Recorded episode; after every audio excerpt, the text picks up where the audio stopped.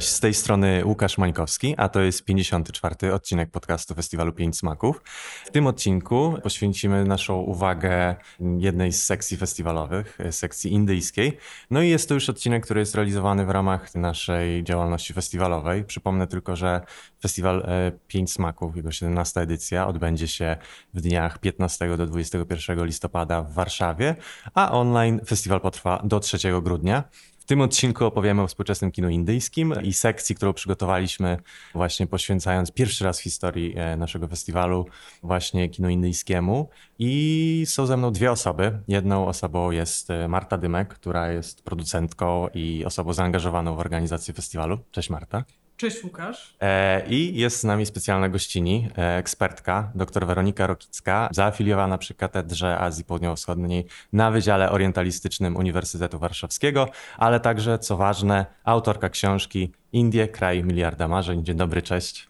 Dzień dobry, cześć. No właśnie, i, i właśnie tym takim spojrzeniem eksperckim i naszym festiwalowym, jako wieloletnich fanów, fanek e, kina indyjskiego i, i w ogóle e, Indii jako obszaru bardzo różnorodnej kultury i, i obszaru, który nas zafascynował do takiego stopnia, że stwierdziliśmy, że właśnie chcemy zrealizować e, sekcję poświęconą kinu indyjskiemu. Będziemy sobie właśnie w takim spojrzeniu opowiadać. A o czym sam odcinek, ten 54 podcastu? Otóż e, przybliżymy tak naprawdę, a w zasadzie przyjrzymy się temu, być może jaką historię współczesnych Indii opowiadają filmy zebrane w tej sekcji. E, spróbujemy być może zderzyć się z pewnymi stereotypami wokół, wokół Indii. No i opowiedzieć sobie, w jaką stronę być może same Indie zmierzają, bo wydaje mi się, że filmy bardzo często są takim portalem do tego, żeby w ogóle poznać e, jakiś zalążek historii. No i zderzyć się z tym, jakie właśnie te stereotypowe wyobrażenie Indii wybrzmiewa chociażby z takiej narracji mainstreamowych mediów. No właśnie, i zacznę może od takiej, takiej kwestii problematyzacji Indii, która em, też e, funkcjonuje w takiej narracji mainstreamowej, w takim stereotypowym wyobrażeniu. Jak e, czytałem e, Twoją książkę, Weroniko, o, o właśnie o, o, Indiach, e, to tam pojawia się takie stwierdzenie, że jest bardzo dużo takich stereotypowych wizerunków i ten problem stereotypizacji Indii wybrzmiewa na wielu płaszczyznach, że z jednej strony Indie figurują w takim wyobrażeniu zbiorowym jako kraj zastygnięty w przeszłości, bez sprawczości.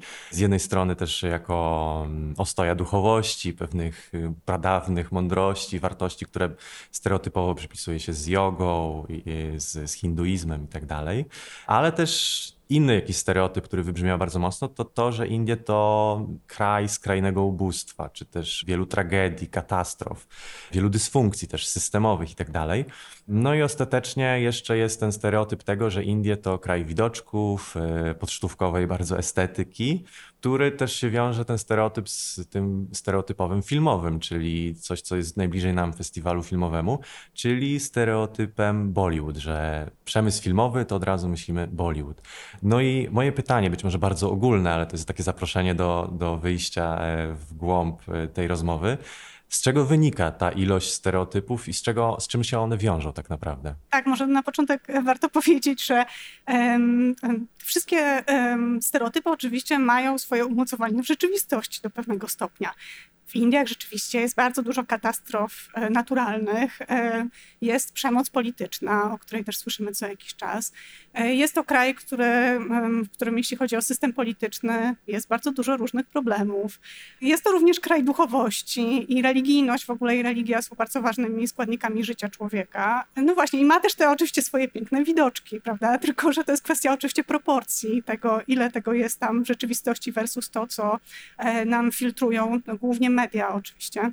Często też spotykam się z takim, e, z takim stwierdzeniem, że Bollywood zrobił bardzo dużo złego e, Indiom na arenie międzynarodowej, dlatego że z jednej strony ludzie postrzegają um, oczywiście wiedzą, że to jest pewna fantazja na temat Indii, a z drugiej strony to jest taka fantazja, której oni nie kupują, tak to nazwijmy, w związku z tym, że to i, i to no, sprawia, że, e, że oni czują ten dysonans między tym, co, że wiedzą, że Indie to jest ten kraj właśnie stereotypowo ubóstwa, przemocy, katastrof, no a ten Bollywood tworzy taki idylliczny często obraz, tak, no i że ten kontrast jakoś no, wprowadza ten dysonans i że w tym sensie Bollywood szkodzi Indiom, ale też oczywiście to um, wiele osób też uważa, że Bollywood na swój sposób szkodzi Indiom przez to, że, że wielu osobom te filmy się po prostu nie podobają, czy też oni nie dostrzegają w nich um, tego, co dostrzegają sami Indusi.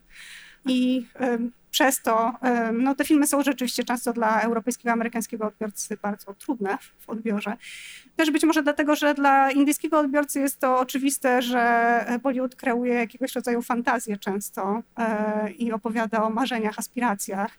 E, I Indusom to nie przeszkadza, bo oni mają swoją rzeczywistość na co dzień i wiedzą, jaka ona jest i nie muszą tego oglądać w kinie koniecznie.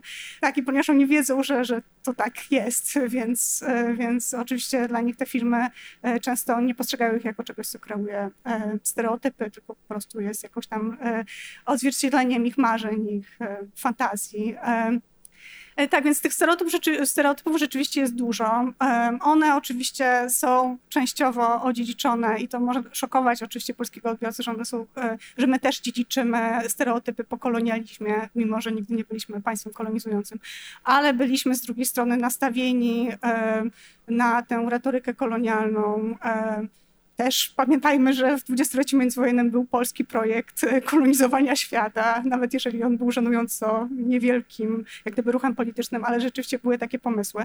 E, I gdzieś tam no my też e, w Polsce, chcąc, nie chcąc, dziedziczymy bardzo wiele takich kolonialnych stereotypów o Indiach. No jeden z tych stereotypów to jest, jednym z elementów tego stereotypowego spojrzenia jest patrzenie na Indię tylko i wyłącznie przez pryzmat tych takich, takiej binarności tych dwóch, tych dwóch krańców, czyli z jednej strony e, nasze media, jeżeli będą donosić o Indiach, to albo o jakiejś ogromnej tragedii, która spotyka ubogich ludzi, albo o tym, że jakiś miliarder e, na przykład zorganizował swojej córce, synowi wesele za ileś tam miliardów e, rupii czy milionów dolarów.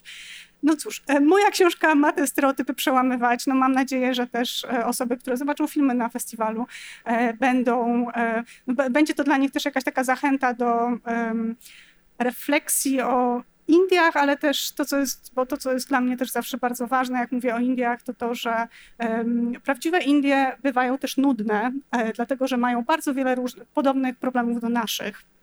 E, I my tego nie chcemy widzieć, bo kto chce iść na film o Indiach i myśleć o swoich własnych problemach, ale nawet w tych filmach, które są na festiwalu, jest ich sześć, więc jak gdyby niedużo w kontekście wielości też indyjskiej kinematografii, ale nawet w nich widzimy pewne problemy, wyzwania, które są wspólne, wyzwania społeczne, które są wspólne i naszemu społeczeństwu, i społeczeństwu bliskiemu.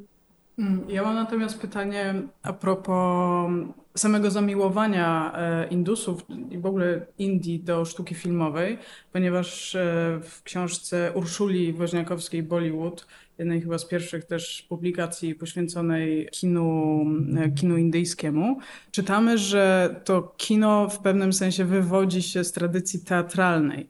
No i oczywiście możemy to samo powiedzieć o, o każdej dziedzinie e, filmu, zarówno europejskiej, może nie amerykańskiej, no bo ona wywodzi się też z europejskiej, ale na, zastanawiam mnie, na ile to przejście między tą sztuką teatralną, a właśnie to wejście w, w świat filmowy, bo mam wrażenie, że tu było mniej oporu ze strony ludu, czy też miłośników sztuki teatralnej, żeby po prostu to, co oglądali wcześniej na scenie, później mogli oglądać na ekranie. Więc jest to pytanie, czy, czy to zamiłowanie właśnie Indusów do, do sztuki filmowej miało swoje jakieś trudne początki, czy właśnie to przejście przeszło gładko dzięki temu, że, bo też te historie, które oglądamy nie tylko w Bollywood, ale w ogóle w wielu filmach indyjskich, no one też mają jakieś swoje podłoże kulturowe, religijne, że to są jakieś archetypy postaci, tak jak mamy w, w teatrze greckim.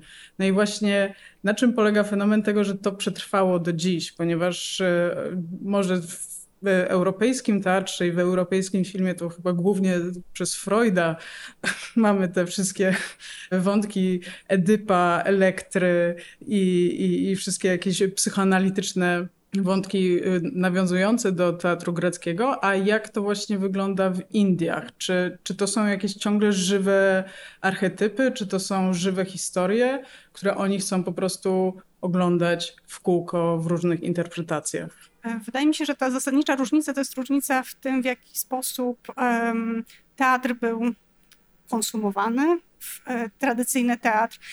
To częściowo się wiąże też, z, nawet jeżeli to dziwnie brzmi, z klimatem, z różnicami klimatycznymi, w tym sensie, że w Indiach po prostu jest ciepło przez większość roku i teatr ludowy, który E, był bardzo popularny właśnie i na wsiach, i w małych miastach. No w Indiach do tej pory większość ludności mieszka na wsi.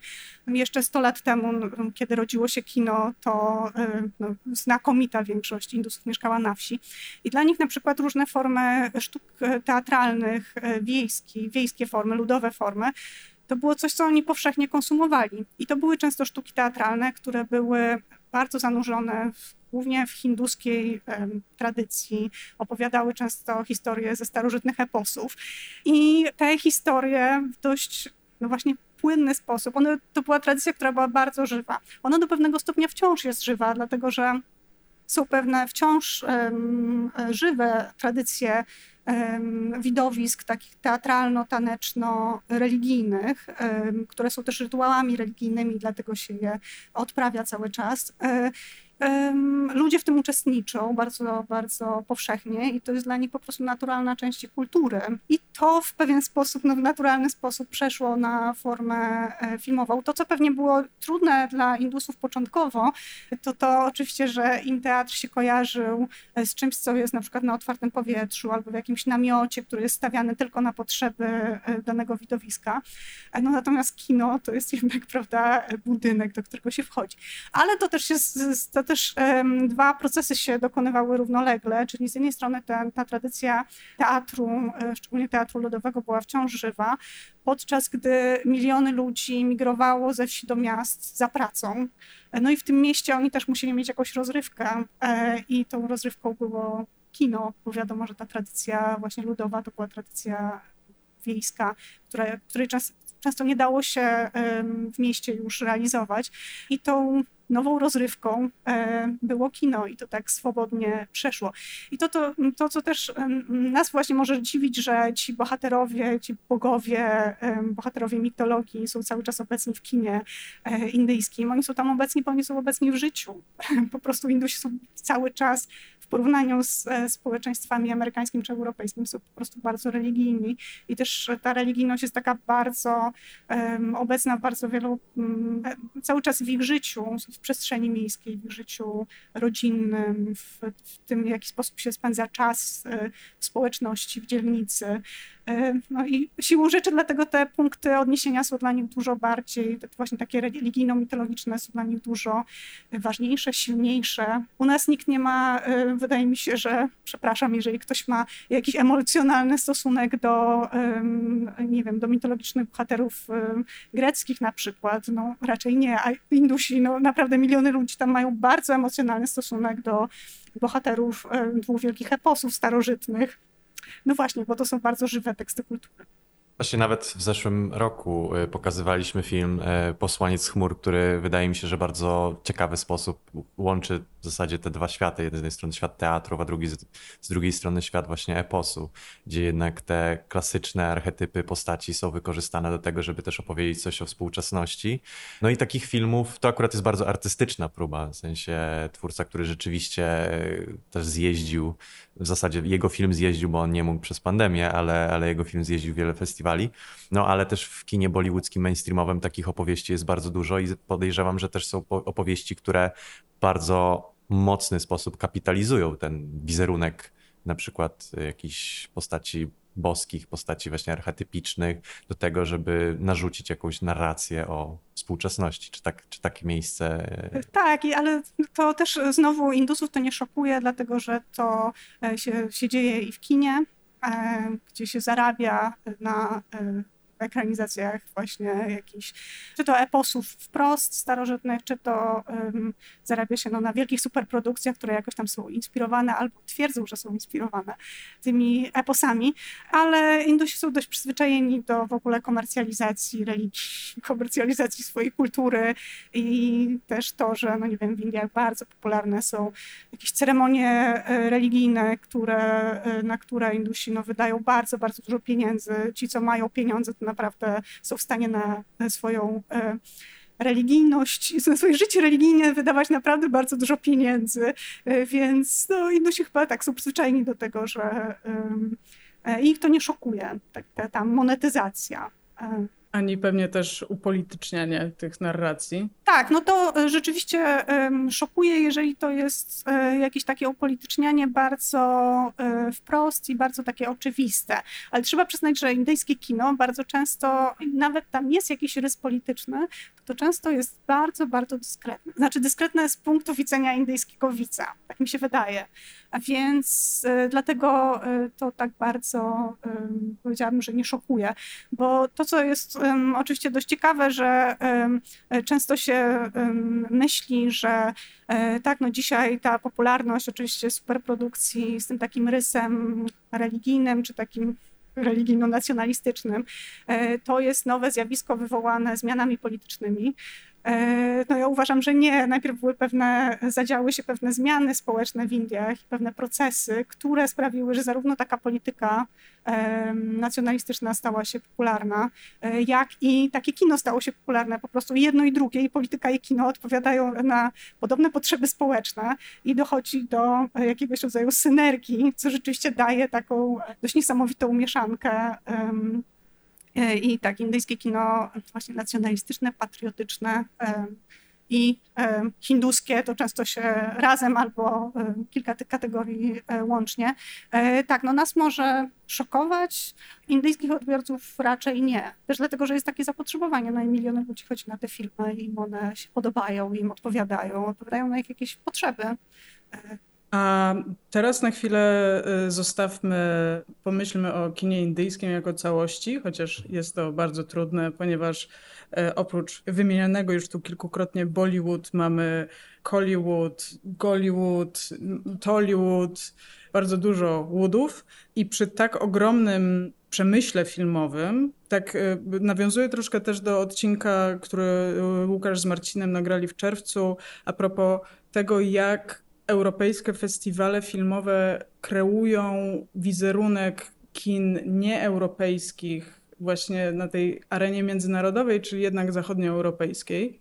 Zatem, czy w tym gigantycznym przemyśle kina indyjskiego powstał właśnie taki podgatunek pod tytułem kina robione na zachód, które też eksploatują i karmią potrzebę europejskiego jury, żeby właśnie to były łzawe, smutne historie o biedzie, przemocy, niesprawiedliwości, e, często też usytuowane w jakichś wioskach, czy właśnie ciągle karmiące troszkę ten kolonialny wizerunek Indii, że to jest kraj trzeciego świata, jest to gigantyczna, silna gospodarka. I właśnie w którym momencie, czy istnieje po prostu podgatunek nie Bollywood, tylko European Wood, na, na przykład, że po prostu są robione filmy dla arthouse'owych festiwali filmowych, żeby to właśnie było uznawane jako artystyczne kino.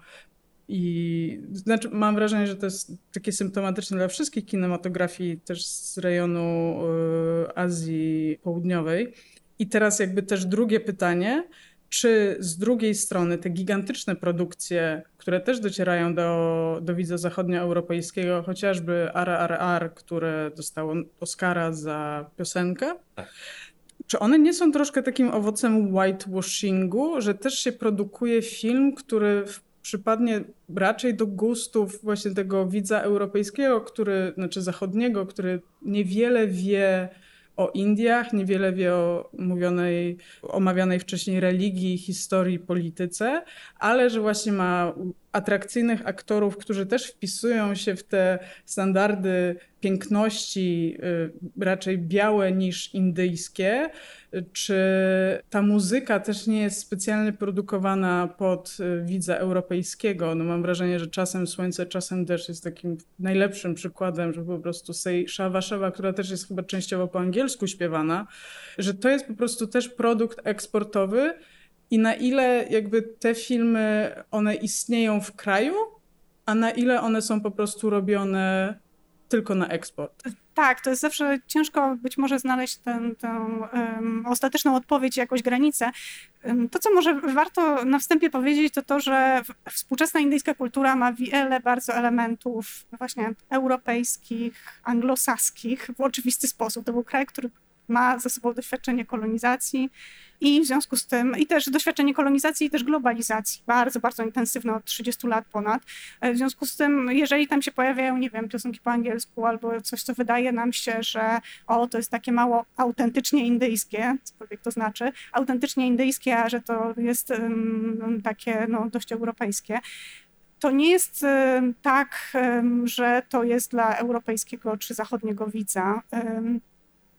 To jest też według mnie fenomen w ogóle e, kinematografii indyjskiej albo kinematografii, w zależności czy mówimy w liczbie mnogiej, czy pojedynczej o nich, e, że to są filmy, które są tworzone na rodzimy rynek e, lokalny. Również filmy te artystyczne i takie, do których wydaje nam się, że one się właśnie idealnie wpisują w tę taką festiwalową no i estetykę, i retorykę, i to są takie narracje, które też właśnie na festiwalach e, w Europie się dobrze e, sprzedadzą. Dlatego, że w Indiach i jedne, i drugie te filmy, i te super komercyjne, y, i te, to kino niezależne, ma też swoją ogromną widownię. To są oczywiście, te widownie częściowo się na siebie nakładają, a częściowo są zupełnie osobne. Kino artystyczne y, dużo częściej porusza tematy życia osób y, wykluczonych, marginalizowanych, dyskryminowanych, osób z niższej klasy średniej, osób, osób ubogich. I twórcy tego filmu, film, tych filmów zawsze tłumaczą, że oni to robią dlatego, że mainstreamowe, komercyjne kino te osoby pomija. E, i doświadczenia tych osób i że to jest na swój sposób ich misja społeczna, żeby te historie również e, opowiadać. I te filmy również są oglądane e, wewnątrz Indii, na rynku indyjskim, tylko przez, określone, przez określoną grupę społeczną, przez takie bardziej świadome społecznie osoby z klasy wyższej, które często, często, uwaga, korzystają z usług służących, w związku z tym e, mają panią do sprzątania i do gotowania. I to jest ta pani, której historię mogą później obejrzeć sobie w e, artystycznym filmie, no, wyprodukowanym w Indiach. Jest e, pewna klasa społeczna, która jest również bardzo liczna, już teraz szczególnie, która chce oglądać takie filmy, bo to są filmy właśnie, które jakoś docierają do ich też wrażliwości, no i właśnie te osoby, e, czy to z klasy średniej, takie bardziej intelektualnie zaangażowane, czy z klasy wyższej, które chcą tego typu filmy e, oglądać, więc one też mają, te, te, to kino artystyczne i to kino takie społecznie zaangażowane ma zdecydowanie swoją też publikę w Indiach i Indie też mają oczywiście swoje festiwale filmowe, na których te filmy są pokazywane. No a z drugiej strony są te filmy komercyjne.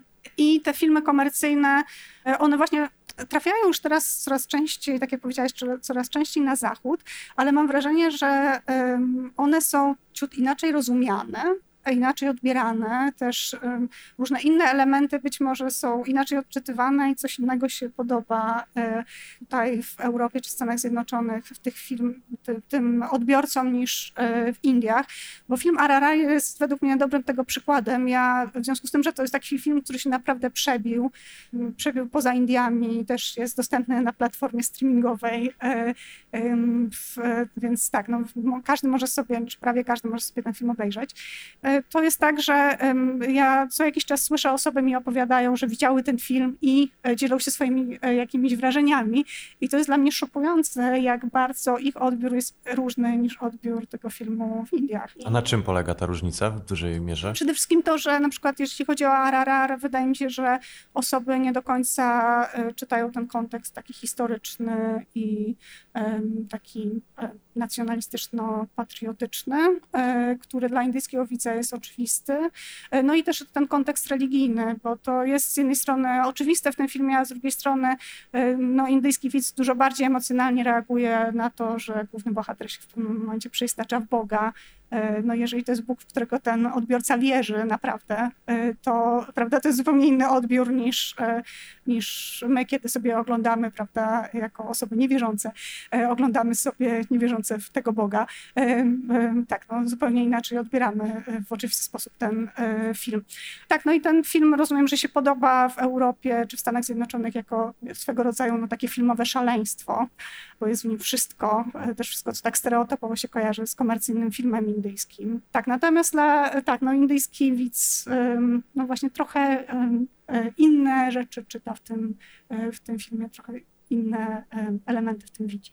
Czyli nie ma wyrachowania w przemyśle, indyjskim przemyśle filmowym, żeby właśnie produkować filmy eksportowe, więc jednak to po prostu ta ich kultura i ich estetyka zaczęła się przebijać do naszej świadomości i pomimo tego, że rozumiemy to trochę inaczej, więc to jest pytanie, na ile powinniśmy świadomie oglądać takie filmy, czyli zgłębiać jakieś wątki historyczne, wątki polityczne, a na ile po prostu cieszyć się filmem z tych powodów, dla których się cieszymy, nie, nie uwzględniając innych kontekstów, bo jest to po prostu dobry film i, i rozrywka. E, tak, no pewnie gdzieś e, złoty środek jak zwykle jest gdzieś tam, prawda, po środku, że dobrze jest mieć jakąś, prawda, wiedzę wyjściową, jakąś świadomość taką, albo sobie coś później doczytać, prawda, po obejrzeniu filmu.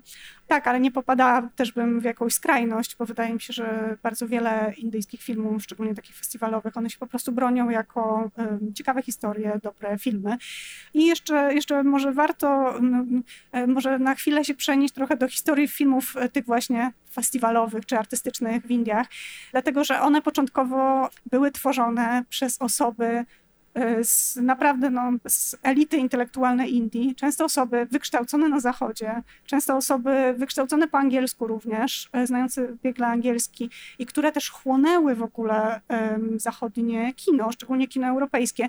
Ja do tej pory czasami się czuję jakoś tak trochę głupio, jak trafiam na jakiś, nie wiem, do jakiegoś na jakąś, nie wiem, herbatkę i tam są jacyś indyjscy filmowcy, szczególnie te starej daty e, i oni zaczynają rozmawiać na przykład o, o włoskim kinie albo o francuskim kinie. Wszyscy mówią o Kieślowskim też. A Kieślowski oczywiście, ale to przynajmniej to już sobie lepiej radzę, że tak powiem, e, ale ponieważ ja nie jestem mocna z historii kina europejskiego, jakiegoś tam włoskiego czy francuskiego, a oni bardzo to lubią, to no po prostu czuję się e, jak taka no nie do końca Europejka, prawda, no bo co, co ja jestem za Europejką, skoro tak, e, e, nie, tak nie, nie oglądam na co dzień Feliniego, prawda?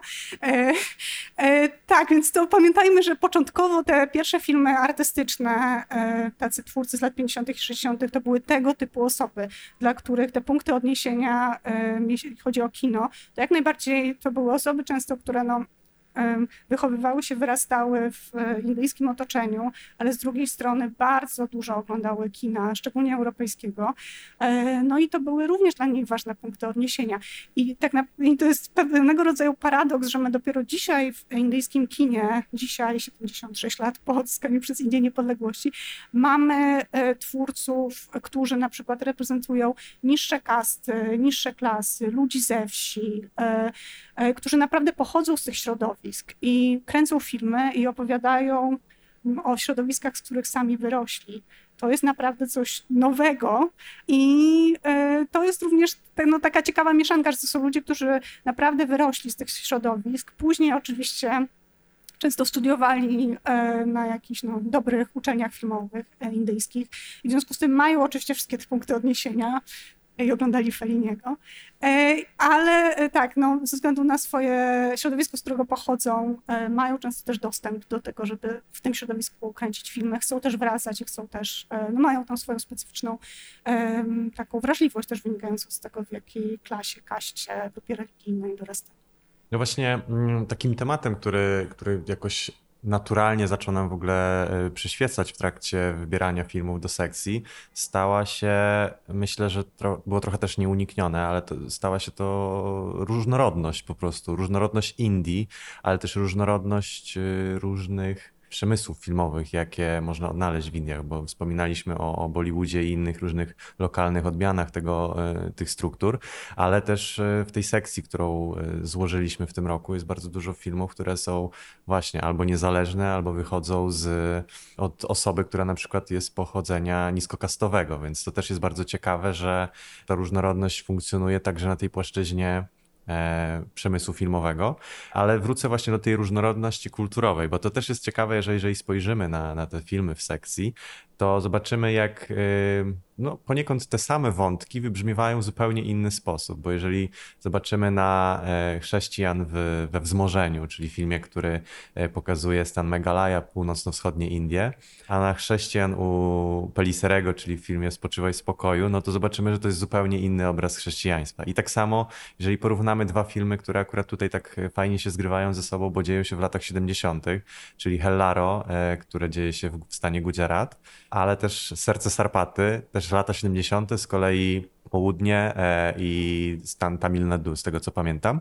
No i to też są zupełnie e, inne, inne obrazy tych lat 70., chociaż tło jest podobne, bo gdzieś te wydarzenia się zazębiają ze sobą.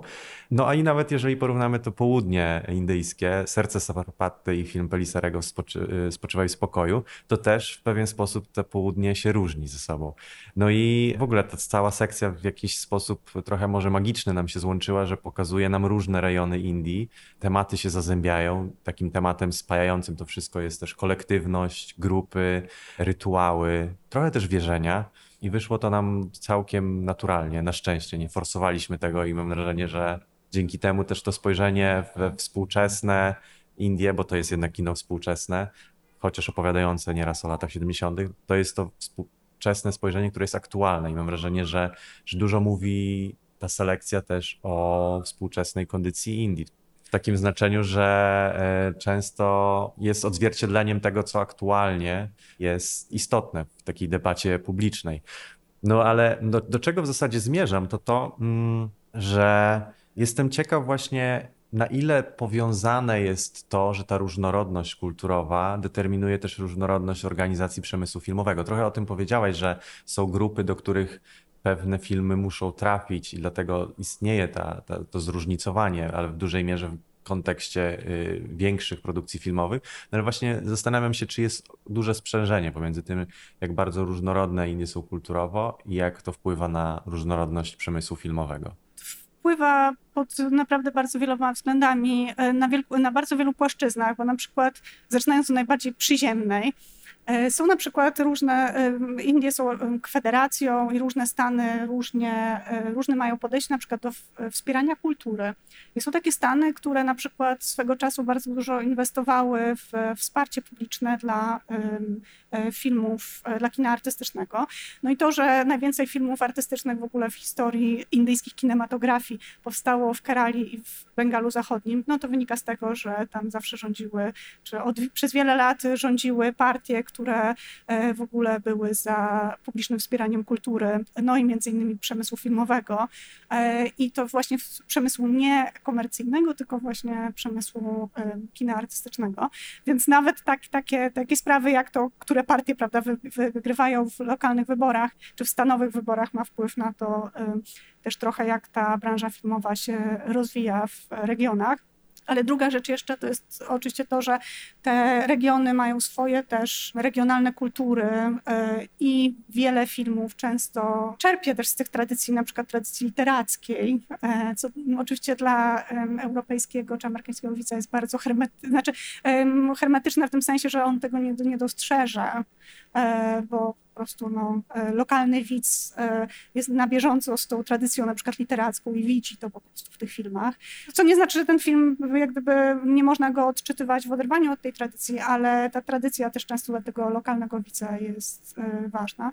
No i jeszcze coś, co um, nam się wydaje no, dość zaskakujące zawsze, jak myślimy o Indiach, no to, ale też ta, pod tym względem ta selekcja tegorocznego festiwalu jest bardzo też fajna, że Indie po prostu mówią bardzo wieloma językami i te tradycje no, nieuchronnie się po prostu rozwijały w pewnym odizolowaniu, w związku z tym, że, e, że na poziomie stanowym wszystkie stany w Indiach mają czy większość stanów w Indiach ma swój odrębny język. Jest też, są to też te stany centralnych Indii, które rzeczywiście łączy to, że, mu, że mówią w hindi, ale znakomita większość Indusów ma to doświadczenie, że wychowuje się w jakimś określonym języku i też chce oglądać filmy w tym języku, nawet jeżeli zna też inne języki, bo osoby są wielojęzyczne. Więc rzeczywiście ta różnorodność. My oczywiście, kiedy już oglądamy właśnie filmy na festiwalu i mamy już taką pigułkę, prawda, zebrane te filmy, to oczywiście może to tak się bardzo nie rzuca w oczy, że one są z tych różnych trochę tradycji, czy wyrosły w różnych tradycjach, czy powstały w różnych właśnie tych kinematografiach regionalnych. E, tak, ale zdecydowanie mm, większość tych e, dużych stanów w Indiach szczególnie ma swoje takie po prostu filmowe, które oczywiście jest bardzo dużo kontaktów, one też czerpią, inspirują się sobą nawzajem. E, niemniej też no, bardzo dużo się dzieje w tych właśnie lokalnych społecznościach. I tu po części odpowiedziałaś na pytanie, które chciałam zadać, ponieważ chciałam zadać pytanie o potrzebę reprezentacji wśród widzów, czyli na ile różnego, różne mniejszości, różne kasty, y, różne regiony Indii mają faktycznie potrzebę oglądania filmów o sobie. I tu już odpowiedziałaś o specyfice językowej, więc e, przejdę do drugiej części pytania. Ale wydaje mi się, że jeszcze jest jedna ważna reprezentacja i to jest, to jest ważne e, właśnie z punktu widzenia współczesnych Indii, czyli reprezentacja klasowa.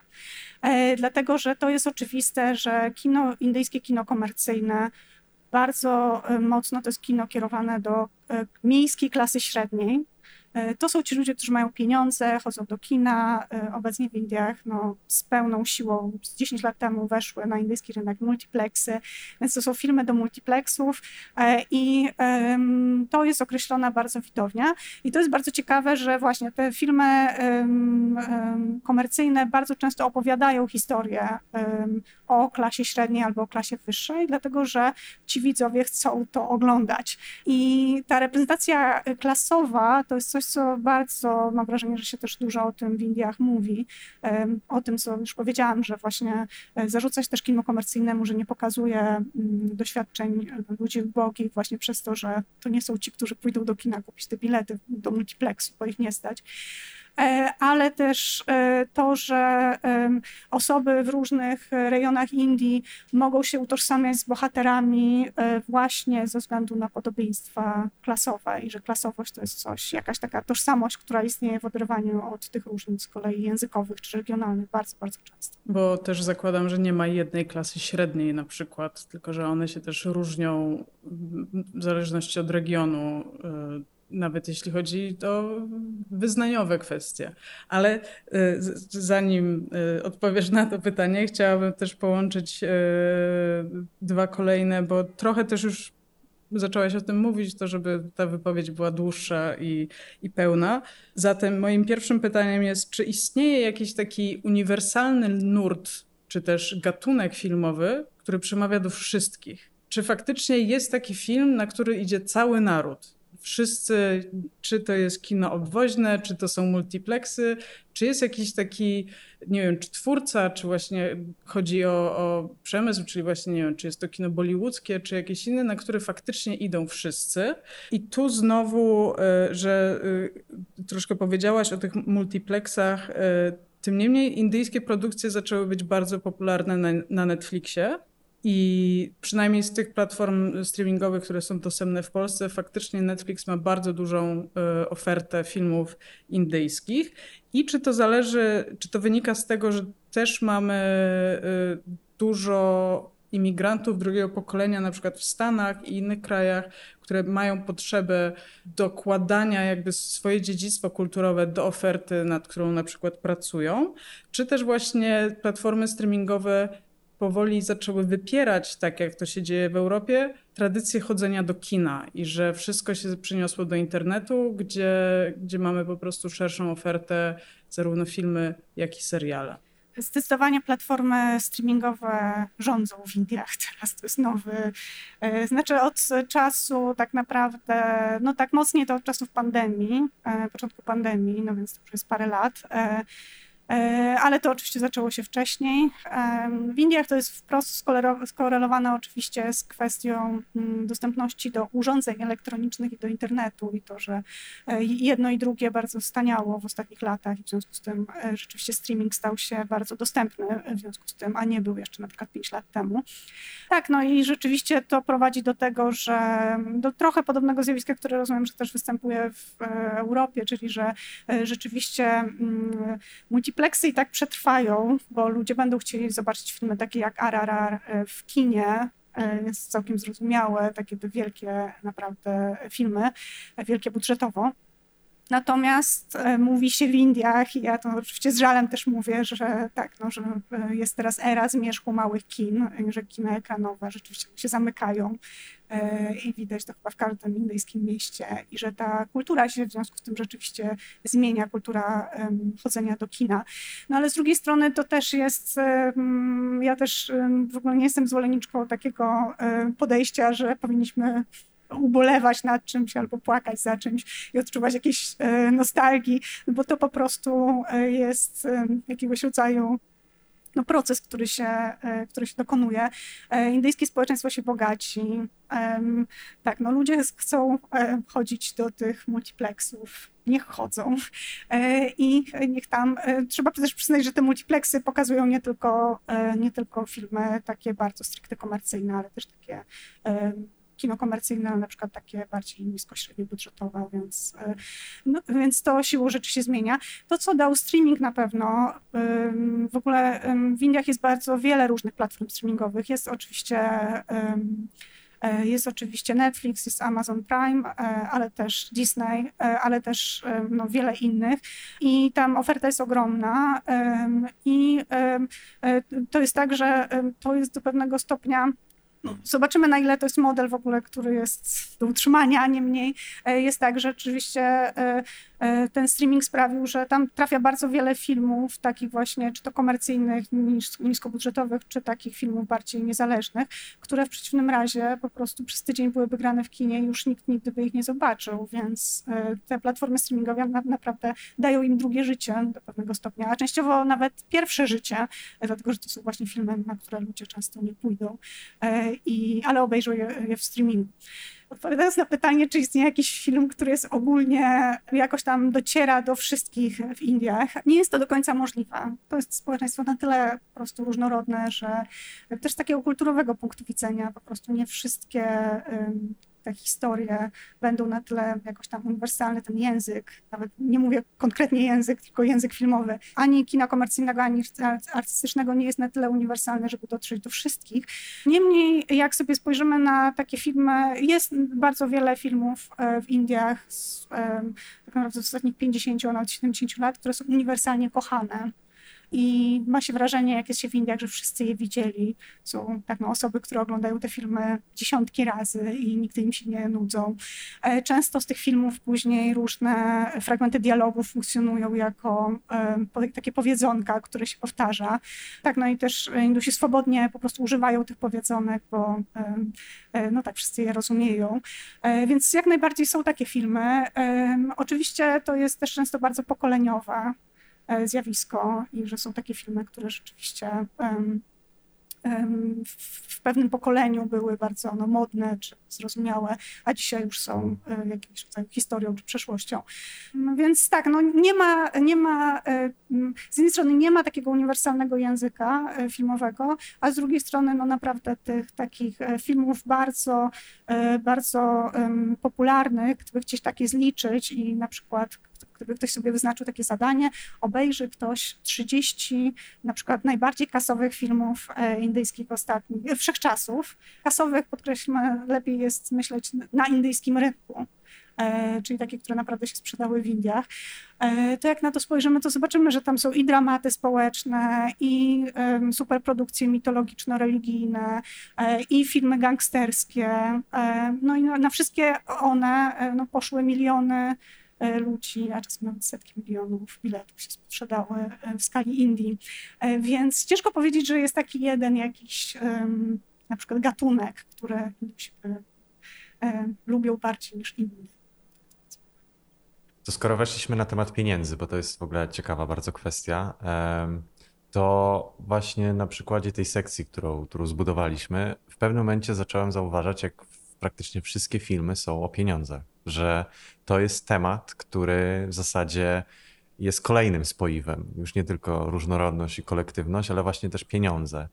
Bo jak spojrzymy na historię Spoczywaj spokoju, o którym już wspominałem, no to zaczyna się od tego, że ojciec y, mówi, że chciałby mieć pochówek, daje pieniądze, które już nie mają wartości, więc jakby też wątek, o którym bardzo chciałbym porozmawiać, czyli demonetyzacja w ogóle w Indiach i, i jak ciekawy i nośny to jest w ogóle temat który pojawia się też w innym filmie, e, Jaki kolor, bo tam dziewczynka chciałaby kupić sobie jakiś taki ulubiony fryka ze sklepu.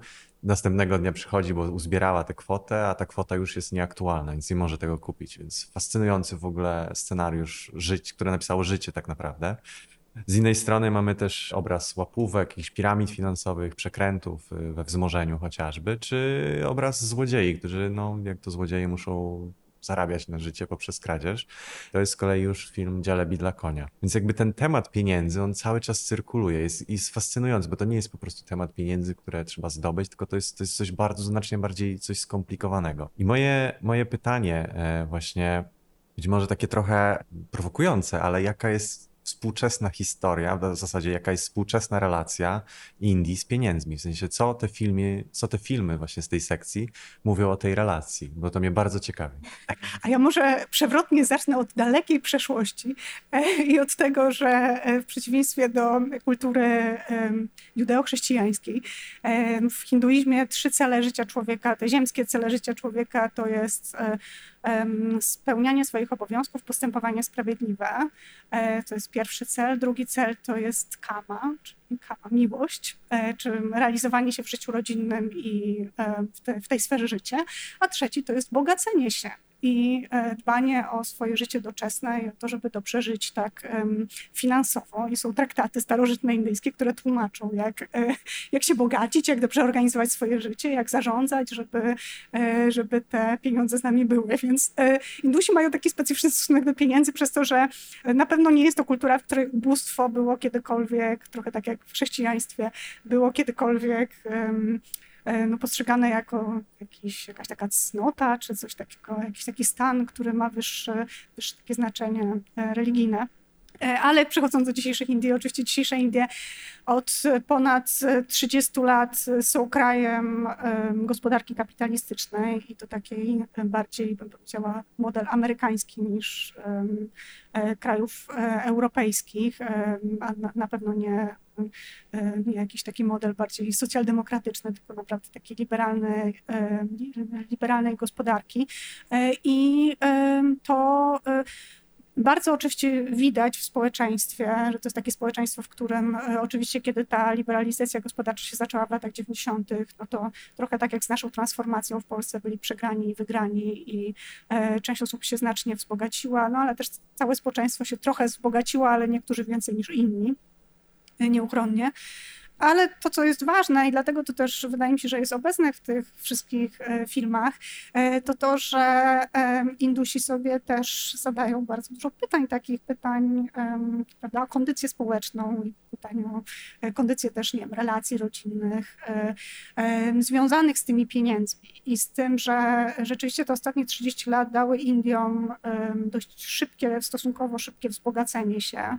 Wielu ludziom żyje się lepiej, tak ekonomicznie, czy, czy tak bardziej stabilnie, e, a z drugiej strony, co, co no nie jest zaskoczeniem, ale e, prawda, to z jednej strony jest dużo bardziej dostatnie, e, komfortowe życie niż kiedyś, ale z drugiej strony za tym też idą różne no, pytania, destabilizacja na przykład y, relacji rodzinnych, to, że relacje rodzinne się zmieniają, że te pieniądze wpływają na te relacje rodzinne.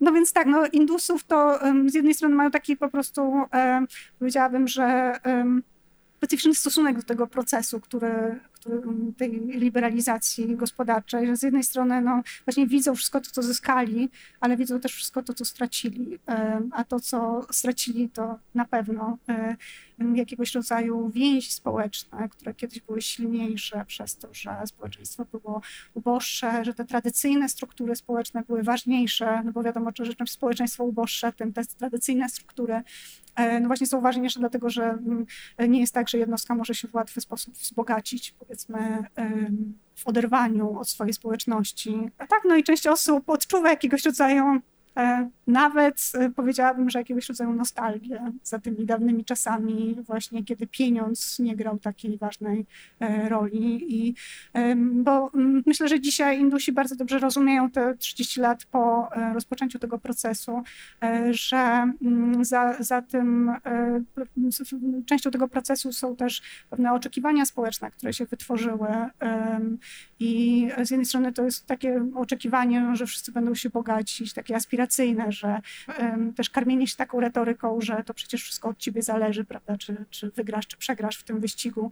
E, wiemy, że nie, ale no tak. Um, więc te oczekiwania są ogromne i też rzeczywiście ten, e, ten motyw pieniędzy w tych filmach się pojawia, ale też bardzo ciekawie pojawia się, um, to jest sprzężone z tematem oczekiwań związanych z z płcią. Od mężczyzn się oczekuje, że będą te pieniądze zarabiać i że to oni będą, to jaką oni będą mieli pracę, ile będą zarabiać, ma świadczyć o poziomie społecznym, ale też o tym, czy społeczeństwo będzie tę rodzinę e, szanować. E, I, e, no i ci mężczyźni, widzimy ich w sumie, to też jest taki temat mam wrażenie, że oczywiście to y, prawda, nie, za, nie w zamierzony sposób, ale y, widzimy w tych wszystkich filmach, że ci mężczyźni no, często nie radzą sobie z spełnianiem tych oczekiwań i wydaje mi się, że to jest taki ciekawy temat w indyjskim kinie obecnie, jakiegoś rodzaju kryzysu męskości, czy kryzysu, który przeżywają mężczyźni w związku z tym, że oczekiwania, które są na nich nakładane, y, są zbyt wielkie, nierealistyczne i oni nie potrafią tych y, oczekiwań spełnić. Tak, no więc za tym y, tematem pieniędzy, prawda, idzie bardzo wiele jeszcze innych. No właśnie jeszcze chciałem wrócić do tego tematu demonetyzacji, bo trochę rozmawialiśmy jeszcze przed rozmową, przed nagrywaniem, że byłaś w momencie, w którym w ogóle doszło do demonetyzacji, do tego procesu. Czy mogłabyś więcej powiedzieć o tym, bo to się pojawia aż w dwóch filmach i w sumie to jest wątek, który jest szalenie intrygujący na płaszczyźnie tego w ogóle też, co wzbudził w ogóle w społeczeństwie, współczesnym zresztą. E, tak, demonetyzacja została przeprowadzona w 2018 roku, pod koniec roku e, i to była taka mm, dość radykalna, znaczy bardzo radykalna, ale zupełnie nieprzewidziana polityka państwowa, e, która polegała na tym, że z dnia na dzień, bez zapowiedzi, e, banknoty o wysokich nominałach, wyobraźmy sobie w Polsce 50 i 100 zł, przestały być ważnym środkiem płatniczym i trzeba było je wymienić w banku. E, no tylko, że do tych banków oczywiście ustawiły się ogromne kolejki i osoby, które na przykład nie miały konta w banku i nie mogły płacić przez bankowość elektroniczną, były całkowicie odcięte od pieniędzy. E, I to trwało i trwało. Ja byłam przez cztery tygodnie w Indiach, kiedy no, był początek demonetyzacji. I prawda jest taka, że ja wyjeżdżałam i wciąż ludzie stali w kolejkach i wciąż nie byli w stanie wymienić swoich pieniędzy. I stali też przed bankomatami, bo oczywiście bankomaty nie wydawały e, pieniędzy, bo nie było tych pieniędzy dodrukowanych dostatecznie dużo, tych, które były na zamianę. Był to taki ruch indyjskiego rządu, który miał teoretycznie służyć ograniczeniu brudnych pieniędzy, które się znajdują w obiegu w Indiach, ale było to, to wielkie wydarzenie społeczne i takie wielkie też przeżycie dla ludzi, e, podobne, porównywalne tylko i wyłącznie z e, pierwszym lockdownem pandemii COVID-19, e, dlatego że to był taki moment też utraty zaufania Indusów do państwa. Ja nie powiem, że Indusi mają jakieś bardzo duże zaufanie czy też oczekiwania wobec swojego państwa, bo nie, ale z drugiej strony no to było rzeczywiście jakiś taki fundament zaufania został zdecydowanie zniszczony no bo ludzie się zorientowali, że z dnia na dzień pieniądze, które autentycznie zarabiali, które, prawda, też ten rząd, który im zawsze mówił, że mają się bogacić, prawda, zarabiać pieniądze, wszystko zależy od nich i tak dalej, nagle się okazuje, że pieniądze nie mają wartości. E, I według mnie ten, ta scena z filmu Jaki kolor, w którym dziewczynka chce sobie kupić, e, jeśli dobrze pamiętam, napój gazowany e, i co jest dla niej jakiś właśnie jej aspiracją, prawda, żeby sobie ten drogi napój kupić w sklepie. Tak, ten jej banknot, który z, dnia na dzień i ona, prawda, sobie uzbierała te pieniądze, to było dla niej ważne i ten banknot przestaje mieć znaczenie. To oczywiście jest taka mała scena i widzimy tego małego człowieka, który ma ten mały problem. E, tak, no ale to był, e, to tak naprawdę symbolizuje w ogóle to, jak się czuli Indusi według mnie w tym 2018 roku, e, kiedy tak no, musieli sobie z tym, z tym poradzić. Tak, no i to też myślę, że nas prowadzi do takiego, do takiego aspektu tych filmów festiwalowych, który według mnie jest bardzo też ciekawy, to to, że to są takie filmy, które opowiadają o, tak, o często o dramatycznych wydarzeniach, ale w życiach jednostek i w codziennym życiu, a wielka polityka i wielkie wydarzenia są w tle i to takim w autentycznym tle. E, I z tego punktu widzenia właśnie e, na przykład film Jaki kolor według mnie jest bardzo ciekawy, bo to jest film, w którym, ponieważ jest o społeczności muzułmańskiej, rodzinie muzułmańskiej w regionie Indii, który jest znany bardzo z, też w skali Indii, jest rejonem najbardziej segregowanym religijnie, gdzie regularnie dochodzi do zamieszek na tle religijnym. E, bo warto podkreślić, no, że nie wszystkie miasta są tak segregowane jak Ahmedabad, ale w Ahmedabadzie rzeczywiście, w którym dzieje się ten film, doszło do takiej segregacji. E, oczywiście nieformalnej e, zupełnie, ale jednak tak. I ciekawe dla mnie jest to, że, że to jest film, w którym do pewnego stopnia ja też w naturalny sposób spodziewałam się, że tam będą jakieś dramatyczne wydarzenia i że tak, no skoro to jest kino artystyczne, to tam na pewno dojdzie, na pewno kogoś zamordują, na pewno kogoś pobiją, bo przecież tak, to jest jest film z tego bardzo takiego skłóconego religijnie regionu. E, po czym, no nie, nie, nie chcę, żeby to był spoiler, no ale nic się nie dzieje. Zdra, zdradźmy, że tam się nie dzieje w sumie nic dramatycznego, e, aczkolwiek e, rzeczywiście w tle jest ta demonetyzacja, która jest tylko wspomniana, ale rzeczywiście wspomniana w taki bardzo, bardzo dyskretny sposób. Jest też taka scena, i to znowu nie jest bynajmniej spoiler, gdzie dwie sąsiadki rozmawiają na korytarzu, jedna pyta drugą, czy słyszałaś już ten tam, czy słyszałaś tę wiadomość, czy słyszałaś ten news. I oczywiście widz spodziewa się, że no właśnie, co, co to jest, w sensie jakieś znowu zamieszki wybuchły. E, tak, a to chodzi o tę właśnie demonetyzację i też te banknoty przestały mieć e, wartość. Więc ta polityka i ten wielki świat w tych filmach jest obecny gdzieś tam w tych, e, jako no gdzieś tam na horyzoncie życia tych ludzi, ale to życie się toczy trochę niezależnie od tej e, wielkiej polityki. E, I też wydaje mi się, że to bardzo dobrze oddaje to właśnie zwyczajne życie E, jakie wiodą Indusi, ale też wydaje mi się, że jakie po części wiedziemy my również, e, że oczywiście, że to nie jest tak, że polityka nas nie interesuje i polityka jest poza nami i nie mamy świadomości też, jak ona wpływa na, na nasze życie, bo zupełnie nie. Indusi też wiedzą, jak polityka wpływa na ich życie, e, ale z drugiej strony w tej takiej zwyczajnej codzienności, no ona jest właśnie tym na przykład newsem, którym te dwie sąsiadki się dzielą gdzieś tam w korytarzu swojego budynku mieszkalnego. Bardzo się cieszę, że o tym opowiedziałaś, bo, bo też chciałem zapytać właśnie o, o to, że jak, jak właśnie ten film konkretnie, jaki kolor ukazuje właśnie mniejszość muzułmańską w oderwaniu zupełnie od jakiejś takiej sensacyjności i tego, w jaki sposób zwykle to mainstreamowe narracje ukazują historię osób właśnie z, związanych z, z tą mniejszością muzułmańską poprzez właśnie narracje sensacyjne, pełne przemocy, agresji wokół, wokół tych osób, a to jest portret zwyczajności. I co więcej, jest to zupełnie nie niezależna produkcja, która powstawała przez wiele miesięcy, ale która też w bardzo ciekawy sposób pokazuje tę kolektywność poprzez organiczną tkankę miasta. I, I tutaj chciałem się ciebie zapytać właśnie o pewnego rodzaju poetykę filmową, która się pojawia w tych filmach, w takim znaczeniu, że wiele z tych filmów jest wypełnionych ludźmi. I to, to jest bardzo ciekawe. I domyślam się, z czego to wynika, że Indie po prostu są przepełnionym narodem, ale jak ty na to patrzysz? Bo właśnie rozmawialiśmy też o tym trochę przed nagrywaniem, że bardzo ciężko się podobno nagrywa filmy w Indiach i te ulice są po prostu przepełnione, więc na czym polega trud chwytania tej kolektywności indyjskiej w kontekście języka filmowego? Myślę, że tę kolektywność e, właśnie my bardziej widzimy, bo Indusi są po prostu bardzo przyzwyczajeni, że są cały czas otoczeni ludźmi. E, I to nie tylko wynika z tego, że um, są zatłoczone ulice, ale też w indyjskich domach um, Z jednej strony są cały czas gospodarstwa domowe, w których mieszkają no, te wielkie rodziny wielopokoleniowe, w których po prostu zawsze jest dużo zamieszania i zawsze coś się dzieje.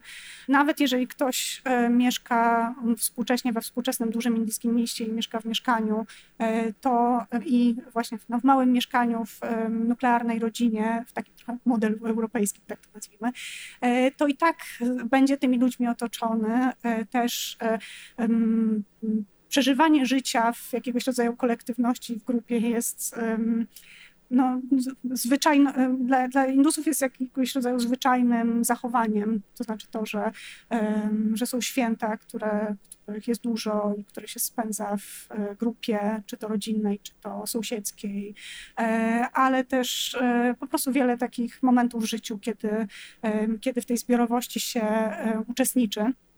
Ja też mam takie, takie wrażenie, że te, mm, te filmy w swoim połączeniu, jeżeli ktoś zdecyduje się obejrzeć wszystkie sześć, to one też dają taki ciekawy obraz przez to, że widzimy, że ta kolektywność, ta zbiorowość E, bywa na pewno bardzo męcząca. I ona jest również męcząca dla samych Indusów. To nie, nie ukrywajmy, to nie jest tak, że ktokolwiek się rodzi, żeby żyć w przeludnionym mieście i czuje się z tym dobrze, bo nie. Indusi regularnie narzekają na to, że e, miasta są przeludnione, że za dużo ludzi w metrze, tak straszny ścisk i jak najbardziej. E, ale z drugiej strony to, co jest również ważne, to to, że E, Indusi bardzo często zauważają, i w tych filmach też to widać, że bycie częścią grupy może być opresyjne, ale może również dawać siłę. E, I może w tej grupie również dużo bardziej niż indywidualnie możemy również przeżywać szczęście. E, nie, nie ma co ukrywać, bo i możemy też zaznać jakiegoś rodzaju spokoju w tych, w tych społecznościach. I to jest coś, co być może bardzo odróżnia, czy najbardziej być może odróżnia e, nas e, od Indusów, to to, że e, oni jednak mają takie na przykład kolektywne podejście do szczęścia. To znaczy, że szczęście to nie jest coś, co jest indywidualne, tylko szczęście zawsze przeżywamy z innymi. I właśnie przez to, że coś robimy z innymi, że razem coś osiągamy, albo ja coś osiągam, ale ci inni mi kibicują i jestem razem z nimi szczęśliwy, i też, że, że rodzina jest podstawą na jakiegoś rodzaju właśnie takiego spokoju i stabilizacji. E, I w tych filmach to widzimy na dwa sposoby, bo z jednej strony mamy te dwa filmy bardzo ciekawe, czyli Serce Sarpaty i Helaro, które są takie na pograniczu, czy korzystają trochę z języka filmu komercyjnego i tam rzeczywiście mm, no wprost to widzimy w tych historiach, prawda, że dopiero w tej grupie e, ludzie mogą razem działać, mogą znaleźć jakąś swoją, zaspokoić swoją potrzebę przynależności, ale też znaleźć szczęście w, ty, w tej grupie dopiero. A z drugiej strony widzimy też te, te filmy, w których ta grupa, no właśnie jest bardzo ważna oczywiście i powinna być podstawą tej stabilności e, takiej życiowej i takiego spokoju wewnętrznego, a nie jest. E, no, dlatego, że coś poszło nie tak. E, oczywiście film Spoczywaj w pokoju jest chyba najlepszym tego, e, e, najlepiej to widać, ale, e, ale ogólnie te filmy, właśnie widać, widać te dwa oblicza tej kolektywności, że to jest coś, co z jednej strony może dawać siłę, dawać spokój, szczęście, a z drugiej strony może być no, czymś, co doprowadza nas do szaleństwa. Będziemy powoli się zbliżać do końca tej rozmowy, bo, bo już długo rozmawiamy i ja chciałem w sumie przeczytać fragment z książki, bo jeden, jeden konkretny fragment bardzo mnie zainspirował i wydaje mi się, że też bardzo ciekawie puentuje pewne rzeczy, o których do tej pory powiedziałaś, więc y, szkoda by nie było tego zacytować, więc pozwolę sobie przeczytać. Tym, co nie przestaje mnie fascynować w indyjskim społeczeństwie, jest to, jak bardzo jest ono różnorodne, a jednocześnie silnie zespolone. Pracowniczki call center z Bengaluru, zbieraczki soli z Gujaratu, miliarderzy z Mumbaiu, jazzmeni z Goa, budowlańcy z Biharu, poeci z Asamu, aktywistki z Delhi mogą różnić się płcią, przynależnością klasową, kastową lub wyznaniową, tożsamością językową, miejscem zamieszkania i orientacją seksualną, ale są ze sobą ściśle połączeni. Programista, kucharz, sprzątacz mogą należeć do tej samej grupy religijnej, choć mają odmienny poziom dochodów i styl życia. Kobiety mogą odczuwać wspólną więź, ponieważ stoją przed podobnymi wyzwaniami z powodu swojej płci, nawet jeśli jednocześnie wyznają różne religie. Indusi mówiący po bengalsku, w hindi i po tamilsku mogą być bardzo przywiązani do swoich języków, a jednocześnie zamieszkiwać to samo miasto i spotykać się na korytarzach tej samej firmy. Jeśli wyobrazimy sobie tego rodzaju grupy społeczne jako mniejsze i większe kolorowe okręgi narysowane na kartce papieru, okaże się, że ostatecznie wszystkie one na siebie nachodzą tworząc złożony, wielobarwny obraz. Chociaż z polskiego lub europejskiego punktu widzenia taka różnorodność może się wydawać trudna do wyobrażenia, a dla niektórych nawet niepokojąca czy przerażająca, dla Indii to po prostu codzienność. Indusi znaleźli sposób, jak funkcjonować w jednym kraju. Niekoniecznie chodzi o to, by dokonała się głęboka integracja różnych grup, ale by potrafiły one tolerować siebie nawzajem, żyć obok siebie. Realizacja tego celu jest możliwa, ponieważ Indie wypracowały złożony system polityczny, który za jeden z celów stawia sobie rozwiązywanie problemów mogących wynikać ze sprzecznych dążeń różnych grup i tak dalej, i tak dalej. Więc bardzo, bardzo e, mnie ten jakoś fragment, szczególnie związany z tym, że jeżeli wyobrazimy sobie te różne kolorowe kręgi, to myślę, że ciekawa wizualna metafora tego wszystkiego, szczególnie pod kątem też mam wrażenie tych filmów, które zebrane są w sekcji, że one się też bardzo ze sobą zazębiają, mimo że pochodzą z różnych obszarów Indii. E, I na koniec chciałem się spytać e, o bardzo prostą rzecz. E, czy masz jakiś swój ulubiony film z tej sekcji indyjskiej? Ja jestem konsumentką kina komercyjnego indyjskiego. E, nie ukrywam. I w związku z tym e, mnie się najbardziej podobają filmy, które są na pograniczu kina artystycznego i komercyjnego. Też wydaje mi się, że one, dlatego że one pełnią bardzo ciekawą funkcję społeczną, dlatego że one często zawierają takie przesłanie, które które jest bardzo no, ważne i często y, też y, one podejmują też jakieś kwestie, które są trudne dla Indii, ale z drugiej strony robią to z jakiegoś rodzaju lekkością y, i korzystając z języka filmowego kina komercyjnego, co sprawia, że wydaje mi się, że one docierają po prostu do e, bardzo no, stosunkowo szerokiego grona odbiorców, docierają poza bańkę, że tak powiem, no bo Indusi oczywiście mają swoje bańki, tak jak, tak jak my e, też je mamy. E, I w związku z tym nie, nie, jest to zaskakujące, że ze względu na właśnie to, że bardzo cenię sobie takie kino z pogranicza, e, najbardziej podobały mi się filmy Helaro, Helaro i Serce Sarpaty. Zachęcam do tego, żeby o ile Helaro jest po prostu naprawdę pięknym filmem i też takim bardzo przystępnym, e, zachęcam, żeby dać szansę Sercu Sarpaty, bo jest to specyficzny film, jest też dość długi, ale e, daje dużo satysfakcji jego oglądanie i jest to no, uważam, że ważna i piękna historia. Więc tak, no niestety. E, e, niestety czy niestety. Mam też z, z, tych z kolei innych filmów, nie odpowiadając ponownie na to pytanie, który podobał mi się najbardziej e, i który najbardziej polecam.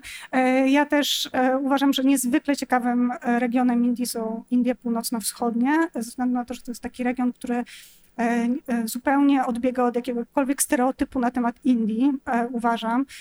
Więc Polecam również film Wzmożenie, bo po prostu bardzo, bardzo rzadko mamy w Polsce możliwość e, jakiegoś rodzaju, no, jakiegoś kontaktu kulturowego z, e, e, czy to z książkami, czy z kinematografią z tamtych regionów, z tamtego rejonu Indii, a jest to po prostu bardzo ciekawy, trochę taki odrębny świat wewnątrz Indii, więc już poprzednio na Pięciu Smakach pojawiały się filmy z tego regionu, no i zawsze z dużą przyjemnością je oglądam. Bardzo się cieszymy, że okazało się przy okazji, że, że jesteś też wieloletnią fanką festiwalu. My też się cieszymy właśnie z tego filmu Wzmożenie, względu na to, że tak jak mówisz, nie ma zbyt wielu w ogóle twórców z tego regionu i z tego co wiem, e, Dominik Sangma, który jest reżyserem e, tego, tego filmu, jest pierwszym twórcą, który w ogóle wypłynął na arenę międzynarodową w kontekście tworzenia o kulturze plemionia Garo. Więc to też jest, też jest bardzo ciekawe w tym kontekście. No to chyba z naszej strony by było wszystko. E, wyszła z tego bardzo solidna porcja wiedzy i, i, narracji o współczesnych Indiach, ale także o przeszłości i o kinie indyjskim, więc bardzo, bardzo się cieszymy, że mogliśmy Cię gościć w naszym podcaście. Ze mną była Marta Dymek, organizatorka i producentka festiwalu Pięć Smaków, ale także Weronika Rokicka, osoba o szeroko rozwiniętej wiedzy na temat Indii, autorka książki Indie, kraj miliarda marzeń, zaafiliowana e, przy Uniwersytecie Warszawskim. Bardzo dziękuję za tę rozmowę.